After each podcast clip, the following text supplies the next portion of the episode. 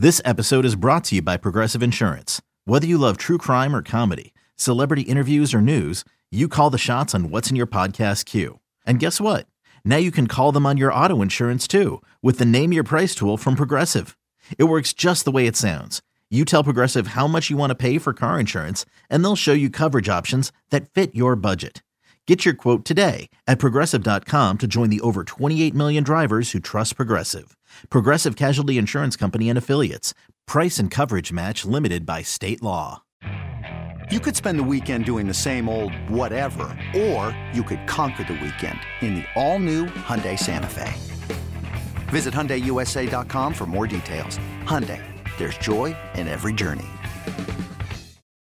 The, the, the, winds of change are blowing through Raider Nation, and Silver and Black Today keeps you up to date with the latest news and views about your Las Vegas Raiders. Touchdown, Las Vegas! With insight, opinions, and interviews. We're on the cutting edge of what's happening now. Now, now, with the latest on your Raiders and the NFL. Your host, Scott Gulbransen and Mo Moton. Raider Nation, welcome. It is time for Silver and Black. Today, the first post-game edition of the 2023 season. Raiders blast the 49ers. We're going to talk about the game, and I'm not just doing it by myself. I hope you guys had a good time. I bring in live from Allegiant Stadium my good friend Murf from Raiders Fan Radio, and as soon as I get his audio up, you'll be able to hear him here. Murf, how you Can doing, you man? him? You guys, uh, you guys have? Can you hear me, Murf?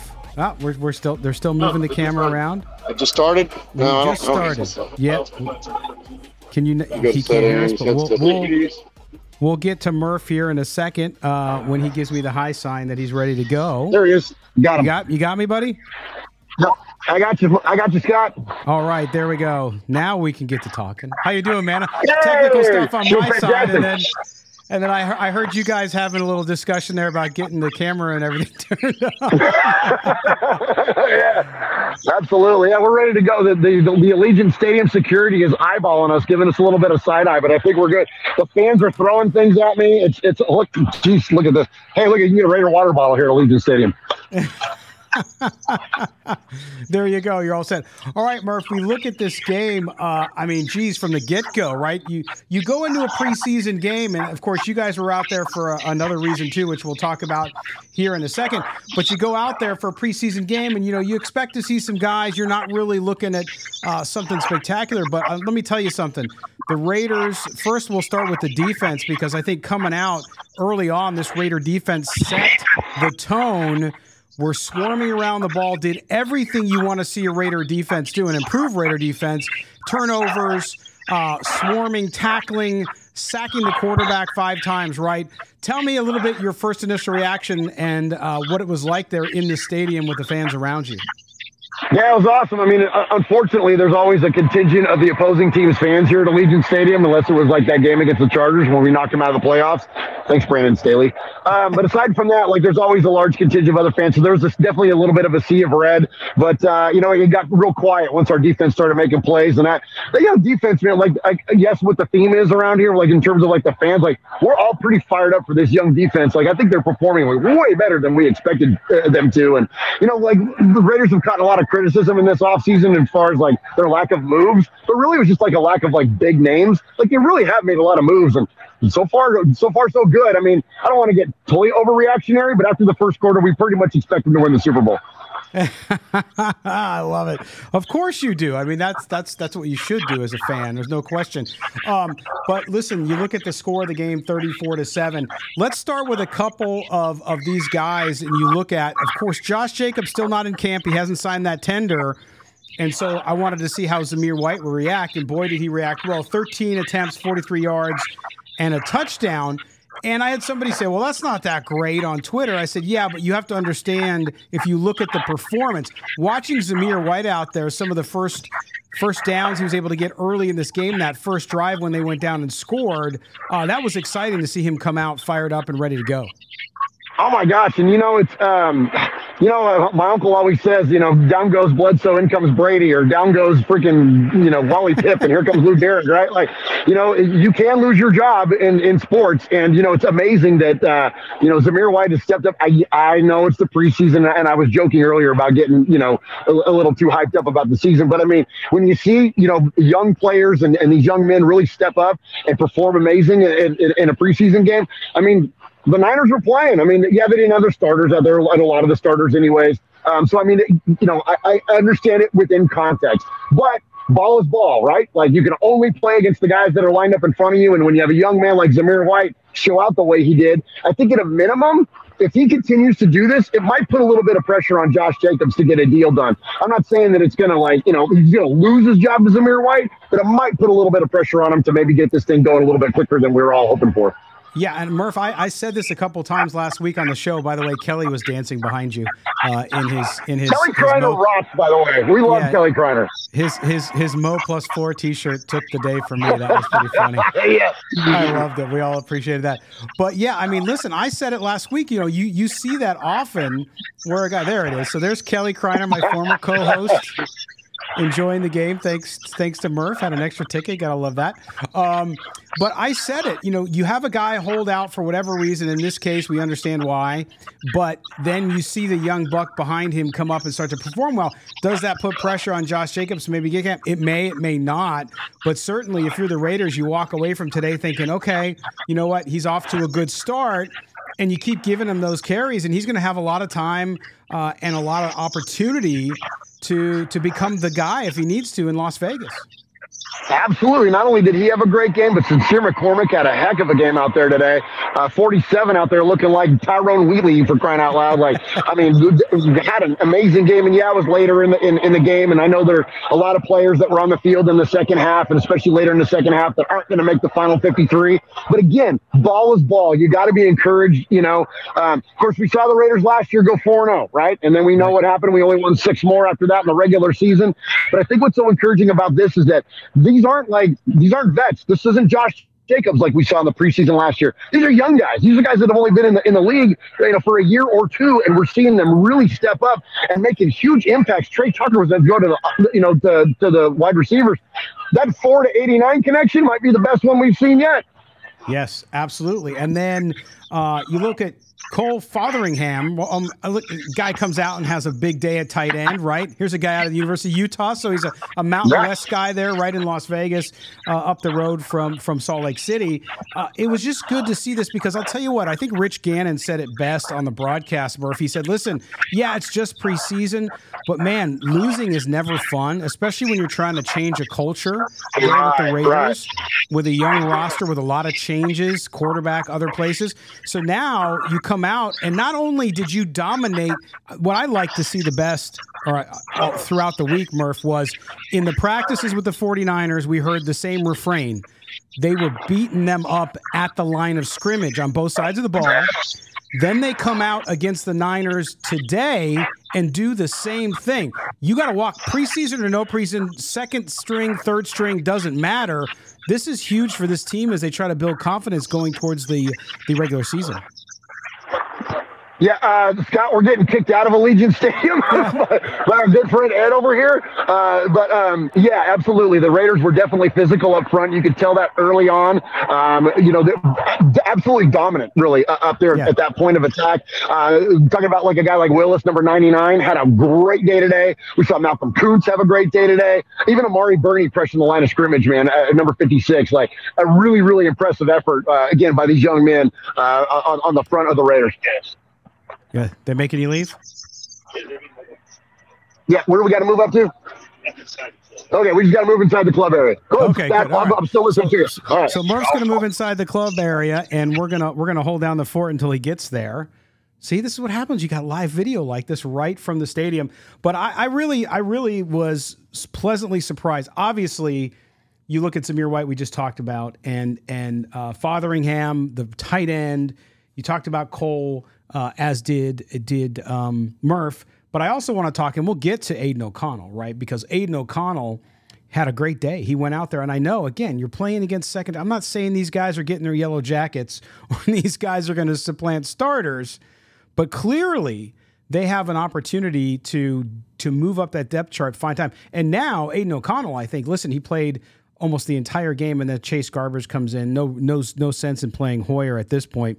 Um, as we get back to Murf now, who's in the club area, he's clubbing, uh, and we're bringing yeah, him we're, in we're now. in the, in the All right, he. Absolutely, and her in the Twitch lounge. So yeah, appreciate uh, appreciate Fabricator. Yeah, our good buddy Fabricator Gil in the IE with the tickets. Uh, we appreciate him hooking us up. and, and, and shout out my uncle Mosh. Yeah, we have. Oh, and, and of course my best friend in York, Jeff. Yeah, yeah, there we go. Jeff, you guys aren't having any fun there or anything, are you? I mean, my goodness. Raiders fans are getting ready, Scott. If it's a preseason game, the Raiders love to win. You know what I mean? Everyone Yeah. loves a winner, and uh, what a great way to start this season. I'll tell you what, even though it was a preseason game, Scott, the energy here at Allegiant Stadium is awesome. You know, during the national anthem, we're all looking at each other, and it's just like you, you, you get chill bumps. I know it's a preseason. Again, I, I understand the context of it, but it's so fun to have Raider football back. I mean, Yeah. this is what we love, and we can all fight on Twitter, and we can argue about quarterbacks, we can argue about the defense, and Josh McDaniels, and Mark Davis, and all the things that surround this team. But at the end of the day, when we all get together, there is no negativity. It's nothing but positivity in the room, win or lose.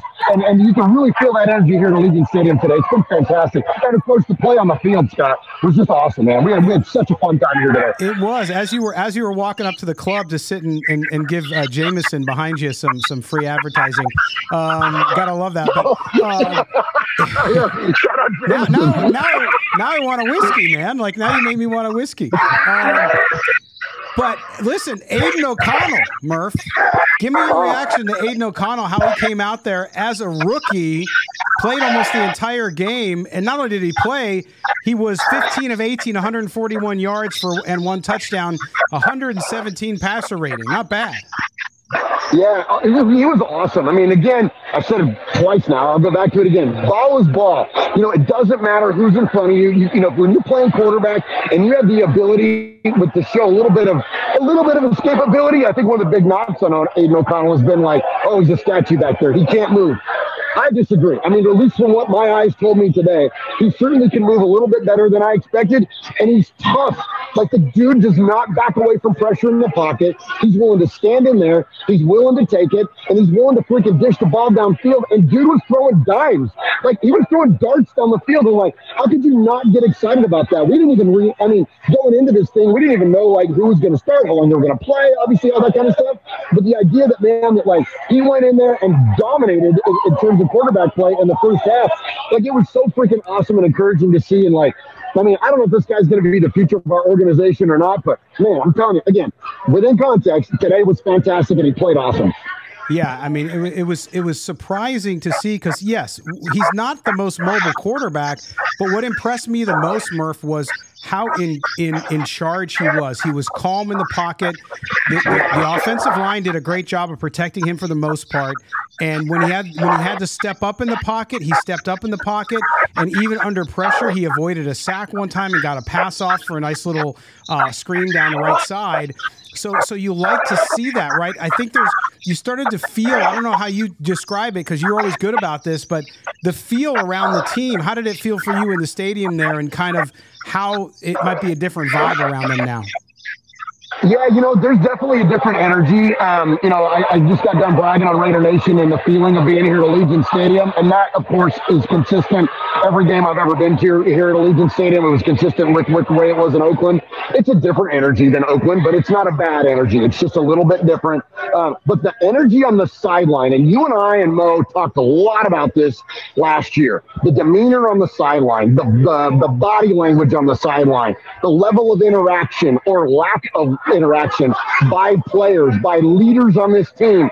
Um, and I'm not going to name names because I want to get into that freaking mess, but you guys know what I'm talking about. There was a different feel to this Raider team last year, whether it was a preseason game or it was week three against the Titans or it was against the Patriots and whatever week that was when Chandler Jones spiked Mac Jones' face into the core of the earth. There's a different feel on the sideline already, and you can see it. You can see, like, even post game, you saw what, Ma- what Maxx Crosby out there leading the charge, leading the players onto the field, you know, dabbing up, you know, a guy like Clee Ferrell, a former teammate, but others as well. Like, you can just see the leadership and the energy. It seemed more again, I, I want to say these things without being disparaging of someone else or other players that Yeah. aren't around anymore. Sure. You, it was much more cohesive. Again, I'm, I'm like you. It's body language and like reading a room and a crowd. When you watch that team on the sideline interacting with each other, it was much more. There was much more seen camaraderie, for lack of a better term, than we had seen in the past. So again, the level of interaction, and not even just with with players amongst themselves, but with coaches. Its alumni are here today. So we saw Freddie Biletnikoff on the sideline before the game started. Of course, Rod Martin's here, and Jim Plunkett, and Mike Haynes, and you got so many Raider legends here. Everyone is collective and, and in and like and all talking to each other. Like it's it's there was no one person on the sideline. There was no showing frustration or pointing a finger or calling anybody out. And it was all about this team. I'm telling you, it was it was really encouraging to see Scott. That's that's great to hear, and and I just get the sense, you know, for those of us watching from a distance, you know, I know a lot of the folks uh, on Twitter and the Twitter watch party were were really overly concerned about the red shirts in the in the stands. Obviously, a lot of 49er fans, and, and I think you know you win, and that'll change itself uh, over time. So we'll have to see how that goes. But that whole camaraderie, that shit, and just the way this team played, I thought the energy, especially on defense, was a whole different level. Right? You made changes at all three levels of those defense, and besides the whole continuing at linebacker, um, I thought these guys did they play perfect? Of course not. It's preseason, but overall, did you have the same impression I did that you just you felt a different intensity? I mean that that defensive front was excellent uh, and, and was creating pressure from the very get go. Yeah, you could definitely see that, like, you know, the, the three levels of the defense have started to complement each other. I, listen, I- this might be my Raider fanboy coming out. This might be just my, you know, eternal optimist coming out. But I think that there's a really good opportunity for this Raider defense to step up, and I think they're going to be sneaky good. Like, I, I really think that we as fans have underestimated a lot of the moves that the Raiders have made this offseason. And I mentioned his name earlier. 56 stood out today. Amari Burney, sixth round draft pick, stood out today. Like, so if the Raiders can get that kind of production in the regular season and what they saw today out of a player drafted that late, like, so, you know- you know, I mean, I know we've had some late round hits. I know we've had Maxx Crosby, and we, I know we've had some hits in the later rounds. But to have those kinds of impacts, along with what we think are going to have good impacts with guys like Michael Mayer and guys like Tyree Wilson, I mean, my gosh, man, I'm telling you, like, I say it every year. Like when the Raiders have struggles, I thank them for relieving me of the burden of expectation. I feel like okay, like we can, I don't have to worry about them making a playoffs. I can just kind of show up on a Sunday and enjoy the game. Th- This I feel the opposite. I feel the opposite about it right now. I feel really good about this Raider defense. I feel really good about the team in general. And again, just to go back to the energy and just the chemistry of the team, I think it's been, it's fantastic. And you can feel it. it's palpable. You can feel it here. You can feel it amongst the fans, and you can certainly see it on the sidelines. That's awesome. And every time we've talked to you from a game where you gave us a read on that, you've been dead on. I mean, you, the team's kind of followed suit with that. Uh, of course, back home in Tennessee when you were there last last year, and that didn't go too well. So, so we understand it. Yeah, that was rough. So I'm glad. I'm really glad to hear that. We're going to step aside for just a second. When we come back, we're gonna we're gonna. I want to talk to you about what else you were out there for too, uh, with Oh. Raider Dad. So don't go anywhere. Uh, you are listening and watching Silver and Black today. Uh, the live edition, the Raiders 34 7 winners over the 49ers. We're going to come back right after this break with Murf one more time, and then we'll close out the show as I get into the chat with you guys. So don't go anywhere. We'll be right back. eBay Motors is here for the ride. Remember when you first saw the potential? And then through some elbow grease, fresh installs, and a whole lot of love, you transformed 100,000 miles and a body full of rust into a drive that's all your own. Look to your left, look to your right. It's official. No one's got a ride like this. There's nothing else that sounds like, feels like, or looks like the set of wheels in your garage. With over 122 million parts, you can make sure your number one ride or die stays running smoothly. So there's no limit to how far you can take it. Brake kits, turbochargers, engines, exhaust kits, roof racks, LED headlights, bumpers, whatever your baby needs, eBay Motors has it. And with eBay Guaranteed Fit, it's guaranteed to fit your ride the first time, every time, or your money back. Plus, at these prices, well, you're burning rubber, not cash. Keep your ride or die alive at ebaymotors.com. Eligible items only. Exclusions apply. Hey, Rob Bradford here. I have set out on a mission with my good friends at FanDuel to prove what I have known for some time baseball isn't boring.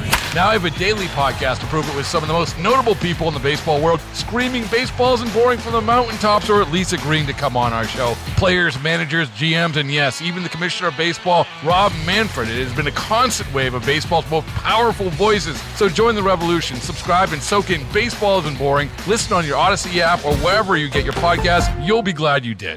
At Alma, we know the connection between you and your therapist matters. But if you're already feeling stressed and burnt out, the idea of trying to find a therapist you really connect with can be overwhelming. That's why Alma's focused on helping you find the right therapist for you. When you browse their online directory, you can filter your search based on the qualities that are most important to you. Then you can book a free 15 minute consultation call with any therapist you're interested in seeing, so you can get a feel for whether they're the right fit before you commit to a full length session. Alma also makes it easy for mental health care providers to navigate insurance. That's why 95% of therapists in their directory accept insurance for sessions. So you can find care that's affordable without stressing about the paperwork.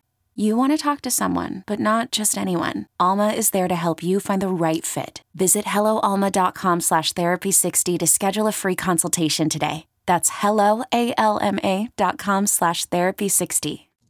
All right, here we are. We're back, silver and black today. The post game edition.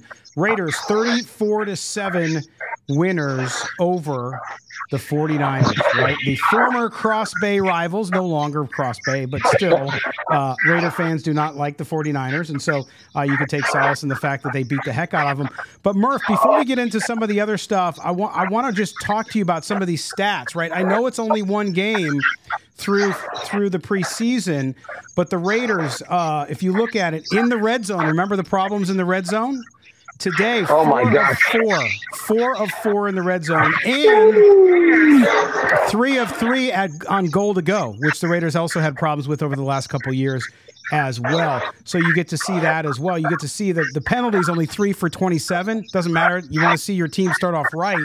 Um, but you look at that and you, you start to see it felt like, even though it's a preseason game, it felt like a really clean game for this team. Yeah, absolutely. And it, and it looked it too. You know, again, you go back to that whole chemistry on the sidelines. It seemed like the coaches were in command. We didn't see the scrambling. We didn't see some of the like, you know, the, I don't know if the, this is word or not. I might just be inventing it, but the verbality of things like, you know, you just, it seemed like a lot more in control and a lot more concise um, with the way that things were being executed on the field and the communication level. Um, it seemed like at times a lot last year there were communication challenges. You know, whether that you know whether that be plays that were getting called in and checked out of, or what the coaches wanted versus what was being executed. A lot of there was a lot of I think. Um, I don't want to again. I don't want to call any any one or anything out, but there was these challenges around that. It seemed here in the preseason. Yes, I understand it's preseason, Dan, and I understand that these teams have been playing each other all week long and the joint practices and all that. But it just seemed clean. It was a very clean, well played, and well executed game by not only the players but the coaching staff as well. And you know that was such a hallmark of the opposite of that is such a hallmark for this team for a long, long time. Like we didn't have that. Like it was chaos. It was controlled chaos, right? Yeah. For so many years and so many different versions of the Raiders. When you go back back in the day, you know that controlled chaos, the Raiders would still win through that anyways. But then unfortunately, we ran into a, a, a patch now over 20 years where only aside from a couple of blips on the radar, we hadn't had much success. So to see that now, though, to see the structure, I guess that's the best way to put it. Yeah. To see it structured organized, well executed, like that gives you faith, right? Because it's like, you know, that's what the, the best teams do, right? And I know people hate it when we talk about the damn Patriots, but that's what they do. They're well coached, right? Well, and it's different. I, will name names. I mean, the Derek Carr thing. Look, it's the first time they've taken the field and they haven't been led by Derek Carr. So of course it's going to be a little different. It's not not putting blame on him. They didn't play well because he wasn't there, but it's a different mentality. It's a different leadership, uh, and and not having him there and having a different kind of regime on the field too. As in addition to the front office, it's just it's a different feel. So we'll see how it goes. And you know, Obviously, Derek Carr did well in his debut in his new town today, so that has nothing to do with it. But I think you're right. I think when you're trying to change a culture now, you've got a long way to go, of course, but you want to start off on the right foot. And the Raiders over the last several years have not always started off on the right foot. So, so I love that. Uh, okay, Murf. Now, the other thing I want to talk about is you were out there with our good friend Josh Carmite from Raider Dad. Okay, if you're not familiar with Raider Dad, you can get the link in the description of the video here. I will add it later after we're off the air. But uh, talk a little bit about you guys, what you did today out there with Raider Dad, uh, and how it ties in with the One Nation Foundation. Uh, thank you for asking. Yeah, so we had a great event this morning. We uh, we met up with uh, with Josh Caminite and the Raider Dad folks. Uh, that was out at Lot H. We had a nice tailgate out there before the game started. And uh, Raider Dad is an amazing nonprofit. Um, we our nonprofit, which is the One Nation Foundation, uh, we support various Raiders related charities, and Raider Dad is the newest one that we've taken on to support. And it's a really cool organization that uh, takes young kids to Raider games, but not only takes the kids, but it takes them with their parental figures and it creates not only connections and bonds with their, uh, you know, with their families, but they do it through the Raiders. And you know, when you look at a, a town like Las Vegas, who is uh, like you, you, talked about earlier, like there's a sea of red at times uh, in, in, today's game, and and and that's been the story of the Las Vegas Raiders a lot. Is that opposing team fans come to these games. Well, how can you how can you combat that? Is by raising up young Raider fans, right? And what? But that's kind of the secondary point. The the primary point is that they're, they're connecting kids with their families and providing experiences for these underprivileged families that wouldn't have an opportunity to do that um, you know, outside of Raider Dad. So, but not only does Raider Dad take them to a game, like that's one thing, it takes them to Raider game, but they open up these tailgates and they have great folks like Jay's Gourmet, Texas Roadhouse, all these amazing entities that come together and provide a tailgate experience for these families. It's such a cool thing. And we've been so inspired by Josh and his work. It's starting to get the attention now of the Raiders themselves. He, you know, he's on the local news now. He's in the local paper. It's starting to kind of rise up. And uh, we couldn't be prouder to be on board with the Raider Dad folks. And, uh, and we're, we're looking to, to really like we want to we want to continue our relationship uh, with Josh and with the Raider Dad folks and, and, and support them in even bigger and bigger ways through our foundation, the One Nation Foundation. So just an incredible event. We had a, we had a blast. Everybody was so amazing. Great Raider fans up there. Harry Ruiz, shout out Harry, came out and supported uh, the Raider Dad folks and, and always a good time catching up with him. And, and so, yeah, it was, it was, a, it was an amazing event. And so um, if you can uh, support the Raider Dad folks, raiderdad.org, um, or you can support the One Nation Foundation, uh, and which we, we are supporting Raiders related charities like Raider Dad and the Biletnikoffs and, and various others. That's awesome. And and go check out on Twitter if you can, or on their Facebook page. Go uh, like the Raider Dad Facebook page, and you'll see all the pictures from today's event. And they do this at every Raider game, so you got to make sure you check it out, guys. It's it's really cool, and and the fact that you guys are involved out there is also uh, fantastic as well. Uh, all right, Murf. Well, listen, man. Thank you so much for doing this. My my my uh, best to to Uncle Mosh, and of course to Swag Jeff and uh, we'll uh, we'll talk to you next time. There he is. All right, absolutely. and, and, and, your boy Kelly Kelly. Kelly. oh my goodness, yeah. it's all good. all the games. Well, and thank you for having us, Scott. Man, it's, it's again always awesome joining you, and thank you for your platform. Uh, thank you for sharing that with us and with the One Nation Foundation, Raiders Fan Radio, Raider Dad, all the things that you and Mo do. Uh, we couldn't uh, we couldn't thank you guys enough, and uh, really appreciate it. And, and, and I'm fired up for this season, man. I can't wait and can't wait to join you guys after the game. Yeah, it's going to be fun. Again, Murf, make sure you follow them on course, Raiders Fan Radio. Check out their show on YouTube. It's a blast. I I I I fall over laughing about four or five times every show because it's such good stuff. And then, of course, uh, you just set a record, man. The other night, was it over sixteen hundred dollars? Yeah, we made sixteen hundred and fifty dollars auctioning off a jersey. We auctioned off a Bo Jackson autographed away jersey, and hundred percent of the money that we raise with our with our show uh, goes to the One Nation Foundation. So that's whether that's you know merch sales, advertising opportunities, giveaways, you know anything that we get, uh, we get we give uh, from the foundation to Raiders related charities. And so yeah, we were really really proud, really thankful. Most importantly, uh, at the generosity of Raider Nation. It's absolutely unmatched. And when we say this thing is family it ain't a joke. It ain't hyperbole. Like this really is family. Absolutely. Great work, guys. All right, listen, safe travels home and we'll talk to you next week. All right, hey Scott, I just got one more thing for you before we yeah. go.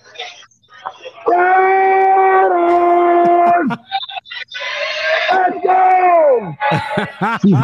Getting the club going. I love it. Take care, man. All right, there you go. That was Murf live from Vegas. Oh my goodness, man! Just good, good stuff there, and we certainly appreciate him uh, doing that, and appreciate all you guys out there in the chat. I'm going to get to some of the chat uh, in on the YouTube page here as well when we come back. Also, trying to get Mo to come on. Mo is done with his own post game, and I'm trying to get him to come on here. So give me a second. We're going to take a quick little break. We come back. We'll roll on here with the post game show. Raiders 34 7 winners over to the 49ers. We'll be right back. Hiring for your small business? If you're not looking for professionals on LinkedIn, you're looking in the wrong place. That's like looking for your car keys in a fish tank.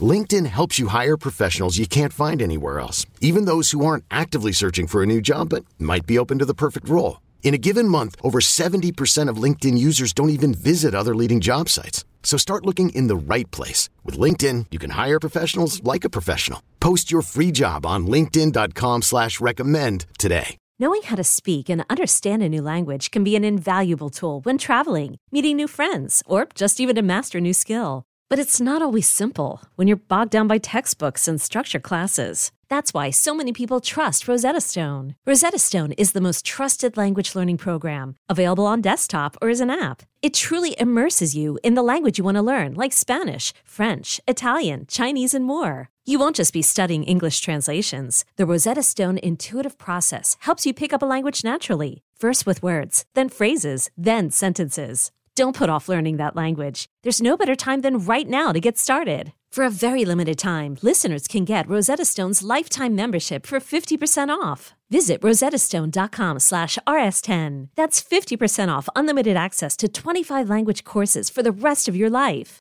Redeem your 50% off at rosettastone.com slash rs10 today.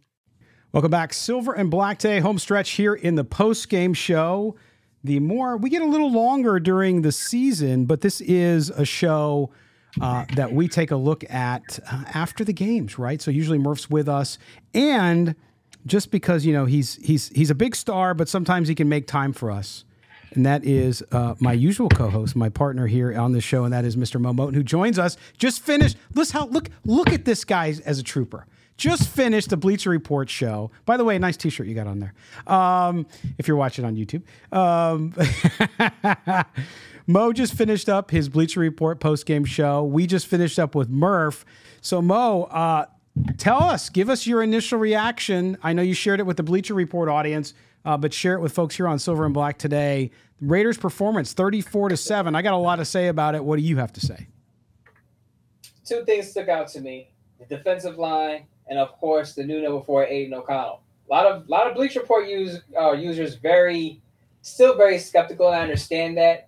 The Rays went up against the 49ers backups, second, third strings. I understand that. But when you're a team that just went 6 and 11 and the way things went for the Raiders, mm-hmm. you have to take baby steps. And what you're looking for is those positives to carry over from every step. So you heard about the buzz about the defense all the way back to rookie minicamp and OTAs. Then you heard about it again this looks like a different defense at training camp. Then you heard it again as the joint practices with the 49ers went on. This looks like a different defense. Guys are playing with a chip on their shoulder, different mentality. A lot of fans said, hmm, I want to see it in a real game. And you got to see it. And, and as I said, it is the preseason, it is against backups. But what you want to see are those baby steps. And good habits come don't come from out of nowhere. It has to start somewhere. And it starts at practice. It starts in preseason. It starts exhibition. I understand it didn't translate last year. The Rays went 4 0 in the preseason. It meant nothing because they went 6 11 in the season. I get that. But in the second year under Josh McDaniels, in the second year under Patrick Graham, who I tweeted said there was a report from Vic Tafur saying that Patrick Graham simplified the defense, and that's why you're seeing the Rays force more turnovers. That's why you're seeing more production out of guys on the front end and the back end. So I'm waiting yeah. to see if that translates. Translates him simplifying the defense, leading to more play. So what you saw today, great A performance considering the circumstances. A preseason game against the 49ers with their backups, but it's exactly what you wanted to see because listen, Jimmy Garoppolo may be healthy now, but his injury history says the backup is going to have to play three to five games. And it looks yeah. like Aidan O'Connell right now could be at least a fill-in starter. I'm not saying he's rookie of the year. I'm not saying he's going to be Pro Bowler, a rookie Pro Bowl. I'm saying is that what you want is a young guy able and capable of filling in if Jimmy Garoppolo gets hurt. I think Jimmy, I think Aidan O'Connell showed he could possibly do that this year. Yeah, and we're we're to work on Mo's audio there just for a second, but I will say this to you because you talk about Aidan O'Connell, And we did a poll up on the YouTube channel, Mo. Uh, what was your favorite part of today's win versus San Francisco? Aidan O'Connell's performance, the defensive performance, or Zamir White? Fifty-seven percent chose Aidan O'Connell. So obviously he's stuck in the in the in the mind of fans, and it's hard not to. Like you said, it, yes, it's a preseason game, but as I talked about with Murf in the first two segments, particularly Mo, this is important. Anytime you go play on the field of play, it doesn't matter if it's preseason and and and you you win, you lose. You don't ever want to lose. You want to win, especially when you have new players at all three levels of defense. You have a new quarterback in there playing most of the game in Aidan O'Connell. Uh, it's important for a team like the Raiders, who are in a quote unquote rebuild, to go out and perform well every time they can. Um, looking at that, looking at the offensive line, looking at how they dominated from what we read throughout the week against the 49ers in practice on the line of scrimmage because that's where you win ball games, folks. To see them do that in this game too was incredibly encouraging. I thought. I think it was telling the fact that they, back to Aidan O'Connell, that they had him out there for basically three quarters. You know, we, we don't, as I said, if if Jimmy Garoppolo isn't able to play for whatever reason, I don't want to see Brian Hoyer at 30 years old get snaps now. Get your young quarterback out there, let him learn and see what he's got. Yes, he's yeah. a fourth round pick, but so was Kirk Cousins. Right. So was Dak Prescott. And I'm not saying that he's that Aidan O'Connell's going to be one of those guys in his first year, but I think he showed a lot of positive flashes. Only three incompletions, and two of those were either drops or or catch that Tre Tucker should have had. Tre Tucker had a drop for first down, and he had a pass. He had a catch on the sideline that wasn't really a catch. But other than that, I mean, you can't put that on Aidan O'Connell. He was sharp. He did what he was supposed to do. Look poised. Didn't look like a rookie out there. And that's what you want to see out of a first year guy. And a lot of people say, again, oh, it's just the preseason. 49ers had their backups in there. yeah, but how did how did some of the first round quarterbacks look in the preseason against backup competition? Uh, yeah, not so Bry- good. Not yet. Bryce Young, CJ Stroud both struggled incredibly. There, there, there, were turnovers. There were some indecisive moments for some guys. Aidan O'Connell didn't have any of those issues today. So I think it, it's while it is the preseason, you have to keep it in perspective. Understand that on even field competition, other guys that were picked way before him didn't look as impressive against backups or third stringers in their first game as a, as a pro, as you can say in the preseason. Yeah, and and Mo, if you look at uh, Zamir White too at running back, because I thought you know, wanted to really see how he came out and ran the ball. Thirteen carries, forty three yards, uh, one touchdown, and I I talked about how I thought he looked very good, looked very efficient. Um, and I got some pushback from people. Well, he only had he only had 43 yards, but it's not the point. The point is how did he run at key points on opportunities? Now he didn't make the one fourth and one, and that's when a lot of people are like, "See, we need Josh Jacobs." It's like, okay, settle down, settle down. And yes, this team is better with Josh Jacobs. He's the reigning rushing champion. Any team would want Josh Jacobs in there, but it's important to see what Zamir White. Zamir White has to show in year two some nice progression. And so with Jacobs out, ho- hopefully only till the start of the season, the fact that he gets this amount of time and got the opportunity to run like that tonight and will for the rest of the preseason is, I think, key for this team as well. I'm going to push back a little bit here, Scott, and, okay. and say that I, I, wasn't I wasn't that impressed with Zamir White today. I, I, know I get what you're saying. He showed burst at the beginning of the game, scored a touchdown. I get all of that, but he averaged 3.3 yards per carry in the NFL, if you're not if you're not averaging four yards around four yards a carry, you're treading water. And 3.3 yards per carry, one run for I believe nine yards. That was his longest run today. Is not impressive. I would I would say he was terrible today, but he didn't impress me at all. It, it, showed me that either a they need to call Josh Jacobs and offer him a Saquon Barkley like deal, or b they need to bring in another veteran back. Now we'll see what Sincere McCormick is. He had some flashes, of course, for two touchdowns, one on the ground, one as a pass catcher. But Zamir White just doesn't do it for me. He, he was mediocre in my opinion. Now we may disagree there, but I just didn't mm-hmm. see it from him. Maybe on the on on two runs early, but I think he's a running back that's very dependent on his, his on his offensive line. If his offensive line isn't playing at their at their best, he's going to struggle. Josh Jacobs is different in that sense where he doesn't need the offensive line to have their A game for him to have an A game. No. And that's why he's that's why he deserves big money. And but the Raiders are not going to pay him that and the deadline pass, I understand that. But Today, what it showed me is that the Raiders are going to have to go with the true committee because right now, to me, Zamir White is just a guy. He's a jag. He's not anything special. There you go. Well, I thought he did efficiently, and I say that just as a guy that's going to sub in there. Now, of course, he's not Josh Jacobs. He's not in the same kind of class. as Josh Jacobs. So so I get that. I don't disagree with you on that point. On the other point, I thought he looked good early uh, for the first three drives uh, before he kind of gave way to to some other uh, play calling going on there. But anyway, I think I think you still need Josh Jacobs. Yeah, you got to get him there. if you don't get him there though, then what you're telling me, you you have to start to audition guys that you're going to replace him with eventually, right? So what you're telling me by what you've seen, at least through one game, granted, is that that he's not the guy. So then the Raiders are going to have to draft a running back next year. This is how I feel about it. Zamir White's going to be in the mix. He's going to get some touches mm. next uh, this season, but I I just he's not the guy you're going to hand the ball off to 12 to 15 times and right. get you know anything close to a 100 yard game. You're not going to get that with 3.3 yards per carry. 3.3 yards per carry, Scott. Uh, if you get 15 carries at 3.3 yards per game, that's about 50 yards. It's a little over 50 rushing yards. It's just not enough. Like I said, the average decent running back in the NFL averages about four yards per carry. He was well below that today.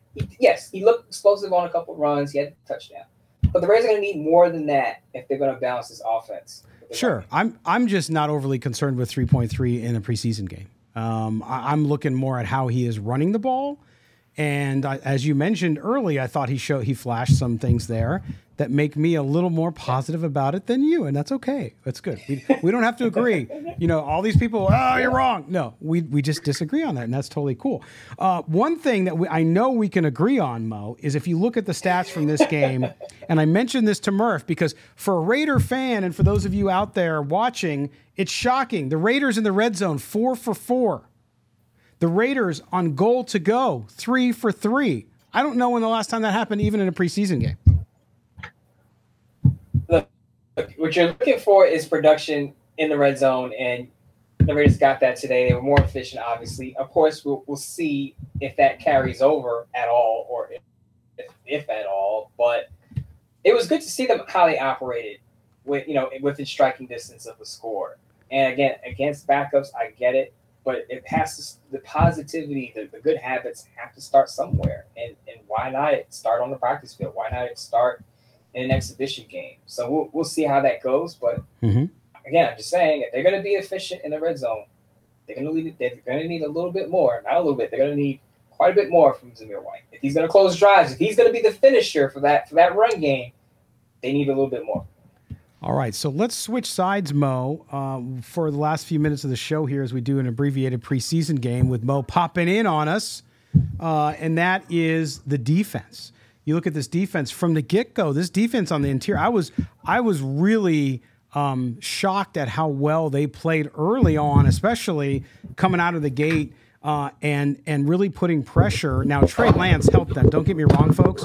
Trey Lance um, played terribly. And the fact that the 49ers, the, the Raiders, who know their share of terrible drafts, um, you you understand this, but they gave up a lot for Trey Lance, and the fact that Trey Lance Mo helped them out because he was so terrible. But even so, the interior of the Raiders' defense looked fantastic uh, and put pressure on the quarterback the entire game. They set the tone from the beginning. I oh, mean, oh, yes, the from the from the first back.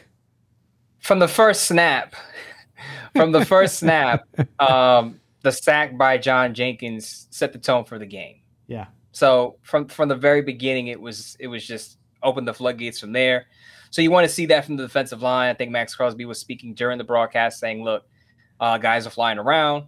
Uh, it's good to see that young guys again who are battling for a roster spot on the back end, but." There's some positivity there. If the defensive line can continue to apply pressure, then you'll see more turnovers on the back end. Now, of course, Amari Burney, Duke Shelley, those guys have to hang on to their interceptions, or would be interceptions, to get those takeaways and turnovers. But it's good to see the defensive line step up and swarm the, the line of scrimmage. And I said this. I, I said, looking at Trey Lance and Aidan O'Connell, you would have you would have thought that Trey Lance was the guy who was the fourth round pick this year, and Aidan O'Connell mm-hmm. was the was the guy who had a few years in the league as a pro. So I think part of that was Trey Lance was terrible, but the other part of it is you got to give credit to the Raiders defense. Uh, they I wouldn't say they they lived up to all the hype of of the practices and what was going on at joint practices, but but you like to see guys get some pressure on the quarterback consistently, not just on a play here or there, but consistently have the quarterback under duress running for his life. And that's what Trey Lance was doing because Trey Lance is not just a statue out there. He has yeah. some mobility, and the yeah. Raiders were able to track him down and bring him to the ground. So I think that in itself is impressive. How about Darien Butler? Darien Butler was all over the field. I like what he did. Curtis Bolton, I think, is a guy Curtis, that we need to talk big more turnover about because punch the ball out. Vic Tafur, Vic Tafur said, and this is credit to Vic Tafur, as he said this. He said Curtis Bolton is a different player this year, and and you're thinking, okay, he was a special teamer last year, didn't really contribute. Is he really? He goes out there and he and he plays up to the hype of the practices. He goes out yeah. there and punches the ball loose, forces a turnover late in the game. Curtis Bolton can get on the field as a linebacker because I'm gonna say this. I said this on the BR live stream. Robert Spillane's awful in coverage. They're oh, probably gonna have to take him off the field. They're probably gonna have to take Robert Spillane off the field on third downs and put somebody else in there. I think Amari Burney, if he can, if he shows out in coverage or has you know a couple of pass breakups or a pick, maybe he can get that spot. Luke Masterson didn't do well in coverage last year. I don't think he's that guy you want on third downs on the field on third downs. But between Curtis Bolton and and Amari Burney, I think one of those guys has a chance to surprise a lot of people and just you know, make not only make the roster but also contribute as a playmaker on defense. Yeah, there you go. And I just thought overall too, and and I said this to Murf earlier, Mo, and that is, I just love to see the intensity on the defense. The, the linebacking was you know hit and miss here there. You saw them on the field; they looked so small compared to what everybody else was out there, which shows you some of the issue there. But overall, I felt the intensity, the energy in all three levels of that defense it was a different feel. I mean, did they play perfect? No, there were mistakes too. There were a couple drives that they really, I thought, fell down on. But overall, I saw some encouragement there too that this this defense might be on the on the right road. They still don't have enough bodies in my view, but overall, I thought that kind of intensity, wrapping up for the most part. They had a couple drives where tackling was sloppy, but overall, uh, I saw them. I think do better uh, than we've seen in the last couple of years. Yeah, so there were some parts where I felt like you, they let go. They had they allowed too many YAC yards, too right. many too much YAC in some situations where they needed to bring the guy down. But overall, I think it was okay. Um, the main thing for me is I wanted to see the energy that a lot of the reporters said was present on the practice field, and I can say honestly that I saw that. Mm-hmm. Whether it was against backups or starters or third stringers or plumbers or or guys who whoever whatever they do for a living I wanted to see that energy from the defense. I wanted to see if they were going to play with a chip on their shoulder, and they absolutely did. And, and, mind you, this is without Chandler Jones on the field. This is without Bilal Nichols on the field. This is without Maxx Crosby on the field. This is without Marcus Peters on the field. So the Raiders aren't playing their starters either. But the fact that their young guys look look pretty impressive, I think, is encouraging. If you're a fan out there who wants some positivity to look at, if you're out there traveling cross country to watch this team and spending money on this team, and you want something to look at and say, and you know what? That's something I can look forward to. Because as I said on the BR, on the BR last year, there are a lot, there were a lot of question marks and negatives this offseason. Yeah. Is Jimmy Garoppolo going to be healthy? Is he going to practice? Davante Adams, is he happy? Josh Jacobs, what about his contract? There were a lot of things that kind of anxious as a Raider fan. And then to see these young guys play the way they did, to put all that in the rear view and say, look, we we we hear all the noise out there. We hear what they're saying about our defense. We hear what they're saying about our front office. We know Josh Jacobs isn't here. We know things aren't the greatest right now. We're coming off the 6 11 season, but we're trying to improve. Yeah. And as I said, it takes baby steps to move in the right direction. You're not going to go from 6 and 11 to being, you know, 14 and 3 in a Super Bowl contender. You have to take steps to get there. You do. And you talked a lot about the idea that Josh McDaniels probably has a gimme year this year, but that he can't lose the locker room or that could change. And again, one game sample size, just a couple weeks of practice here.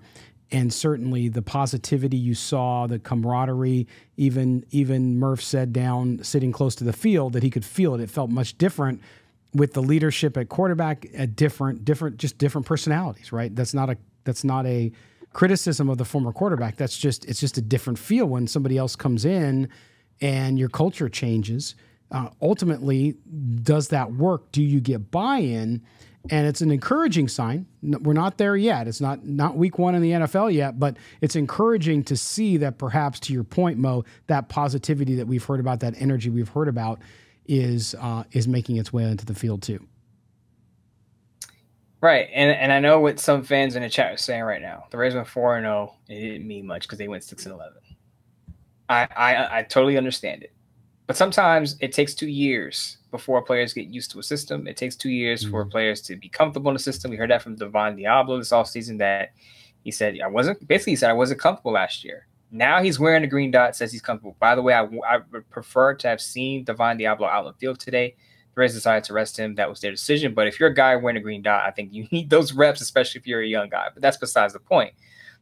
But as I said at the top earlier in the show, before I fixed my sound issue, that you sometimes it takes it takes some time for players to click. And Patrick Graham has simplified his system. Came from a Vic Tafur report that guys are flying around the ball now because Patrick Graham listened to the players and simplified certain things to to ensure smoother communication and execution. Because if guys are are not how should I say if guys are not in the right place, usually it's like okay, I, I'm confused about where I should be in certain packages. Sometimes things can be too complex. I don't want to mm. say too complicated, but sometimes things can be too complex. You heard this with Paul Guenther, if you remember. The issue with Paul Guenther was he he can drop the X's and O's, but he he wasn't he wasn't good at simplifying things to so that players can digest it and execute it on the field. And I think Patrick Graham in year two is kind of learning that because I posted a piece last week that said um, Logan Ryan was the guy. He said, you know, the Giants defense has struggled in the first half of the 2021 season. And then they had a bit of a changeover in the second half of the season where they were playing a lot better. And a reporter that I know very well, Patricia Traina, said, what is the difference between the first and the second half of the season for the Giants defense? And he basically said Patrick Graham listened to the players and he simplified certain things. And I think what you're seeing between year one and year two, at least on the practice field right now, is that simplifying things helps guys make make plays. And I hope yeah. I hope that pans out in the regular season, but we'll see. Yeah, it's uh, again, it's only one game, but but a good start for this Raiders team, especially I like the trenches, the trench wars. I thought the offensive line did well. We saw them move around a bunch of guys. Dylan Parham went out with an injury. Had some people in the chat asking about that. We have not heard anything yet on that, unless you have, Mo. I have not seen any report yet on his condition and how he's doing. Uh, but um, hopefully that's not a serious issue. You'd hate to lose somebody already, but but overall we saw a lot of those guys. We did see Jermaine Eluemunor play at right guard. Remember, he said he wasn't playing it in practice, and then uh, we saw him get out there with Munford at the right tackle. So they were moving in a bunch of different guys up front there, different combinations to see how it all looked. And overall, with the exception of a couple blown plays, uh, that offensive line protected O'Connell really well, which is why he had a chance to do that. Right, and that was part of I think why Zamir White looked good on a, on a couple runs. The offensive line did its job, opened some lanes for him, and and again, I think he and I said this earlier. I think he's more dependent than Josh Jacobs on his offensive line. Zamir White needs his offensive line to have their A game so he can have his A game. Whereas Josh Jacobs, he can have an A game even if the offensive line isn't at its best, and that's that's the difference between an average running back and a really good top tier one. So right, right. I, I, think with that offensive line, if you're if Zamir White's going to be your guy, if he's going to be your lead running back, if he's going to be your lead ball carrier, your finisher, that offensive line has to be consistently good and he has to be consistently pretty good at finding those holes and breaking up big plays because if he's averaging less than 3.5 yards per carry, if he's going 3.3 yards per carry, that's not good enough. It's just not nearly good enough on the NFL pro level. And he it has to be again, it has to be closer to 4.0. It has to be closer to 4.4 yards per carry for him to be a viable ball carrier in that offense. Yeah, we'll see how it all goes uh, when the Raiders – strap it up next week. And then we'll also see how practice goes this week and see if anybody got nicked up. Didn't see any other injuries. We saw Davante Adams in the sideline in a sleeve on his uh, right leg. So we'll see how his injury is going. But he obviously has had a few days off, and I'm sure they'll give him a few, for, uh, few more off as well. And we'll see how Tyree Wilson is developing as well. Mo, this week as we get back to work, uh, as the Raiders do, we're going to on Tuesday be joined – by Vinny Bonsignore of the Las Vegas Review Journal and get kind of his take on the game. We'll get our opportunity to watch the game again and look at some individual performances as well. Uh, but we roll into it. But but overall, I thought you know as far as this team with so many unanswered questions going out there today, I, I saw some things that I liked. I saw some things that made me bit more concerned. We talked about linebacker play. We talked about some of the things uh, on offense, not only running the ball as well, but also what they're going to settle on up front on the offensive line. And then, of course, uh, on the defensive side, too, who's going to win out in the middle there. But overall, good stuff. We'll talk to Vinny about it on Tuesday, the next time you and I will be together. And then also want to tell everybody send in your Raider Nation mailbag questions to mail at silverandblacktoday.com. That's mail at silverandblacktoday.com. We'll get, Mo and I will get to those in a separate show this, this season as we get uh, forward to the, the regular season. Mo, anything else on your mind about this game before we say goodbye to everybody out there?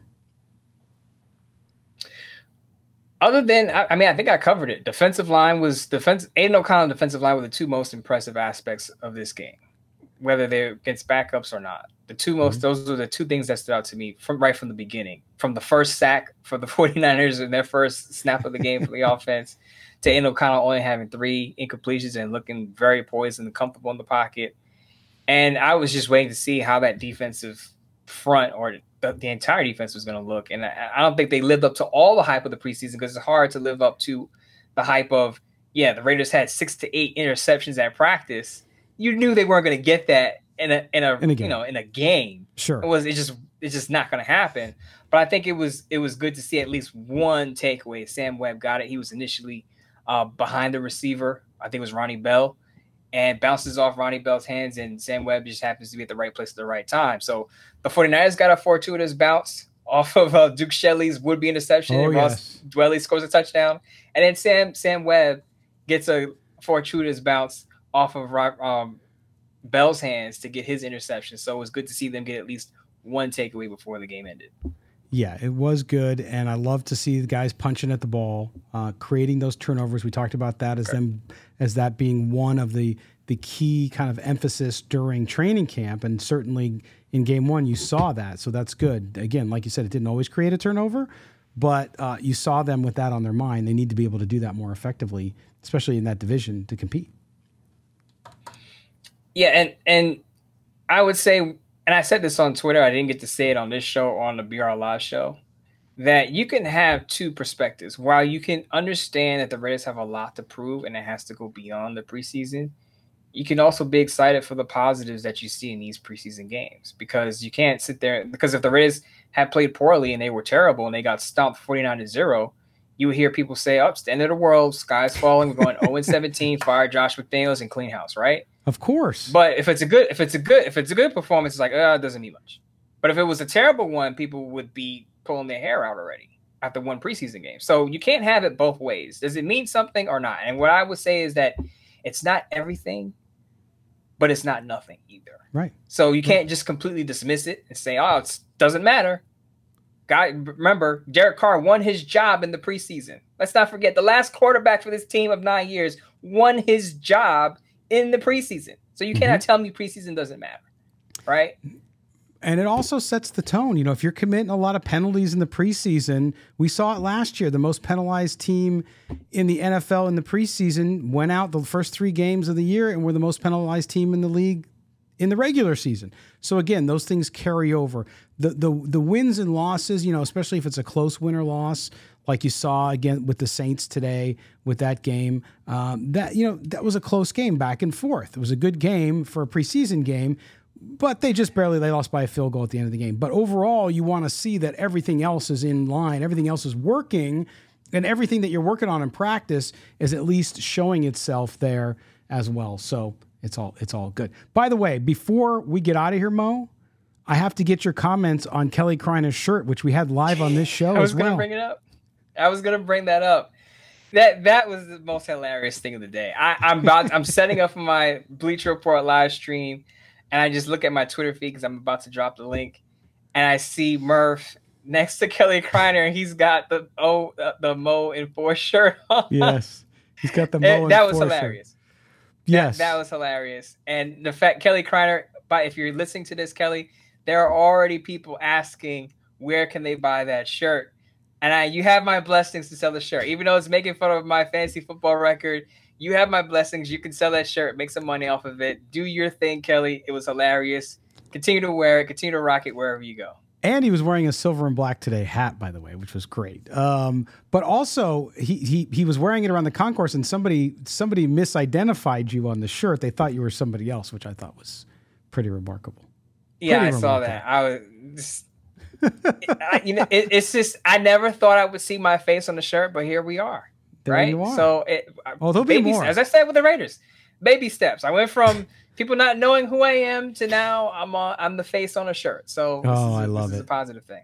I love it. Well, Mo, dude, thank you. I know you're you're going to be doing those Bleacher Report shows. I appreciate you you popping in here as Murf and I went through uh, his deal from Allegiant Stadium, him getting kicked out of his seats during the middle of our show and then having to go into the club. Yeah, it was fun. It was a good time though. We had a good time. Of course, Kelly walking in the background, holding up stuff behind him was fun as well. So you know we have, we, we have a good time here. But anyway, my man, I will talk to you again on Tuesday uh, for the show. Right, and I'll just say this: while don't purchase your playoff tickets just yet, but be excited for this. This is something this you should, should be. be excited for because again, baby steps, positive signs you look for that in the offseason, and that's what the Raiders gave you today. Yes, and so uh, that's good advice. I know there are there are people in the chat saying, "Okay, we're going to suck anyway," and that's fine. You can have that point of view. You've they been might, through a might. lot of it, and they might. But you know what? Enjoy it while you can. I know it's preseason, but hey, what the heck, Moe? I will talk to you on Tuesday, my man. Sounds good. All right. Guys, thank you again for joining us here. This is our quick little sloppy pregame show, as you know from the beginning. Uh, but we will, we get rolling for the regular season as well, we will get this going. You'll be able to find it here on YouTube, find it on Facebook, you'll find it on Twitter, Twitch, and also somewhere else, Instagram. Yeah, that's where you'll be able to get it. So you'll be able to watch us anywhere you get your live uh, video. But we certainly appreciate you guys being with us and we look forward to talking to you on Tuesday. Again, Raiders 34 to 7 victors over the San Francisco 49ers. For our producer Mike Robier for Murf from Raiders Fan Radio, for my co-host Moe Moton, I am Scott Gulbransen. Everybody have a great Sunday evening and we will talk to you on Tuesday. Take care.